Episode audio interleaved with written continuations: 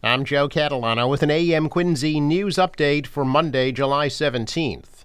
The state is preparing to deal with flooding that could result from sea level rise in the near and distant future. The Office of Coastal Zone Management and the Department of Conservation and Recreation are holding public hearings about the potential for an increase in water levels along many state-managed beaches, including Wollaston Beach in Quincy. Scenarios indicate that the sea levels could rise by over a foot in seven years and over seven feet by the year twenty-one hundred. In Quincy, that could result in flooding all the way into Marymount Park along the southern end of Wollaston Beach. Officials say they're looking at bolstering existing seawalls and creating expanded floodplains using natural vegetation to help control sea level rise in the future. State Senator John Keenan of Quincy and Quincy State Representative Tackey Chan are both involved in the sea level rise discussions. Quincy's newest park is just about complete. The site of the former Beachcomber nightclub on Quincy Shore Drive has been transformed into a passive park with a short crushed stone walking trail and some new plantings. The city purchased the property in twenty twenty for two point two five million dollars and used another eight hundred fifty thousand dollars to design and create the park. Funding was provided from the community preservation accounts. The Beachcomber closed in twenty fifteen after being in business since nineteen fifty-nine. Mayor Thomas Koch says there will be a tribute to the McKettrick family who owned that spot. Nearly a week after a mistrial was declared in the case of a man charged with killing two people, including a Weymouth police officer, the town came together to pay homage on the fifth anniversary of his death. Neighborhoods in Weymouth had blue lights displayed outside for Officer Michael Chesna. Saturday marked five years since Officer Chesna was shot and killed in the line of duty. To stand in solidarity with Officer Chesna's family, the community was encouraged to change their exterior lights to blue as a sign that they won't forget his sacrifice.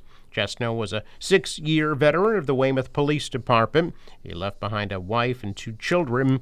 seventy-seven-year-old Vera Adams of Weymouth was also killed in that shootout.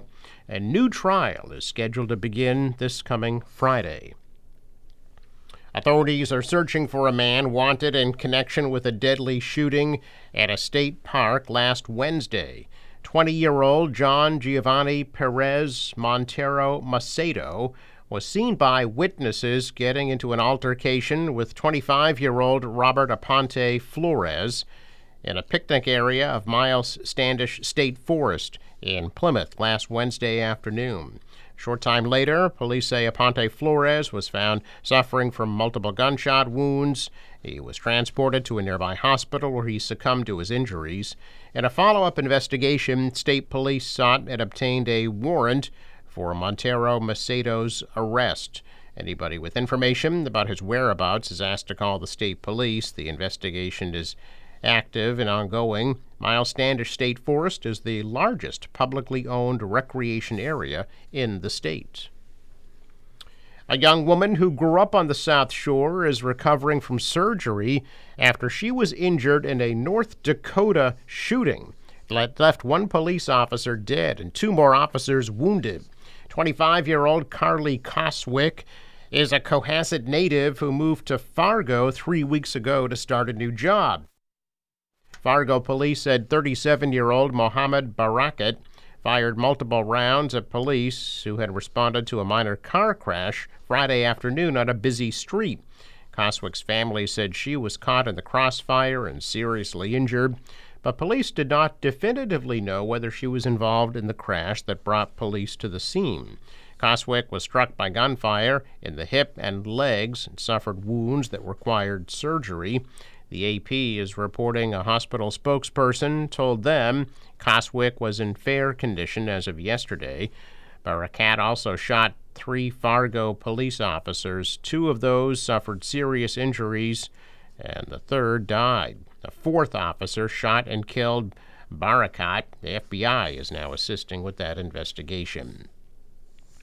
Members of the Massachusetts delegation are seeking low-interest loans and grants from the U S Department of Agriculture to help local farmers whose crops were lost to floodwaters this past week.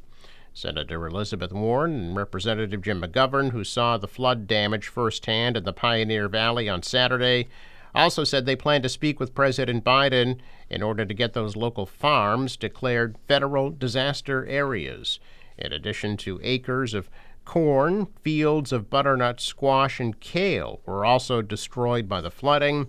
The crops that are now filled with bacteria and mold due to the floodwaters will be mowed down and plowed under until next season.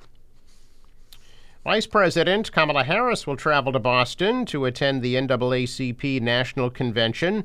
A statement released by the White House said Harris will maintain her whirlwind travel across the country in July and August, including stops in Florida, Illinois, Indiana, and Massachusetts. The vice president will be in Boston on July twenty-ninth. Last year, Harris became the first black woman vice president to give a keynote speech at the N double A C P convention, where she focused her remarks on abortion rights, tighter gun restrictions, and the high maternal mortality rates for people of color.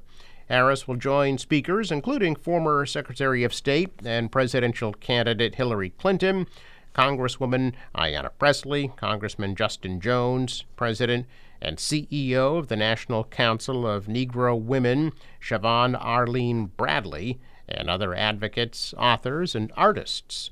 Robert Kraft, Patriots owner and founder of the Foundation to Combat Anti-Semitism, Henry Louis Gates, a literary critic and professor of African American studies, criminal justice reform advocate Meek Mill are on the agenda to participate in a discussion on racial injustice and hate crimes, moderated by Joy Taylor. The N double A C P's one hundred fourteenth National Convention is set to run from July twenty-sixth to August first in South Boston, and is estimated to bring more than ten million dollars to the city. Boston's been chosen to hold the convention twice before, once in nineteen eleven and again in twenty twenty, but the twenty twenty in-person convention was scuttled and moved online because of the pandemic. Uh, hundreds of fans turned out on Saturday morning at a rally at Veterans Memorial Stadium in Quincy, saluting the Major League Rugby champion, New England Free Jacks. The Free Jacks, who play their home games in Quincy, won the M L R title on July eighth with a thrilling twenty-five twenty-four win over San Diego near Chicago. The team arrived at the fan zone located just inside the stadium on Marymount Parkway on a trolley that made its way from Quincy Center to the stadium located across from Central Middle School. Players held the coveted championship trophy called the Shield, as well as the Silver Cup trophy, symbolizing their win in the Eastern Conference Finals a week prior to their title win in Chicago. Many fans lined Hancock Street and Marymount Parkway, taking photos of the trolley and cheering their rugby heroes before filing into the fan zone, where several players and other Free Jacks representatives addressed their fans. Also speaking, Mayor Thomas Koch, who noted Quincy, long known as the City of Presidents, can now hail as the City of Champions. Check of business news this morning. Stocks are mixed. The Dow was up one hundred thirteen. The NASDAQ down twenty-four. The S and P fell four. Shares are lower in Asia. The euro rose. The dollar slipped. Oil is at seventy-four dollars a barrel. Elsewhere in sports, Red Sox beat the Cubs eleven to five. They're in Oakland tonight against the A's at nine forty.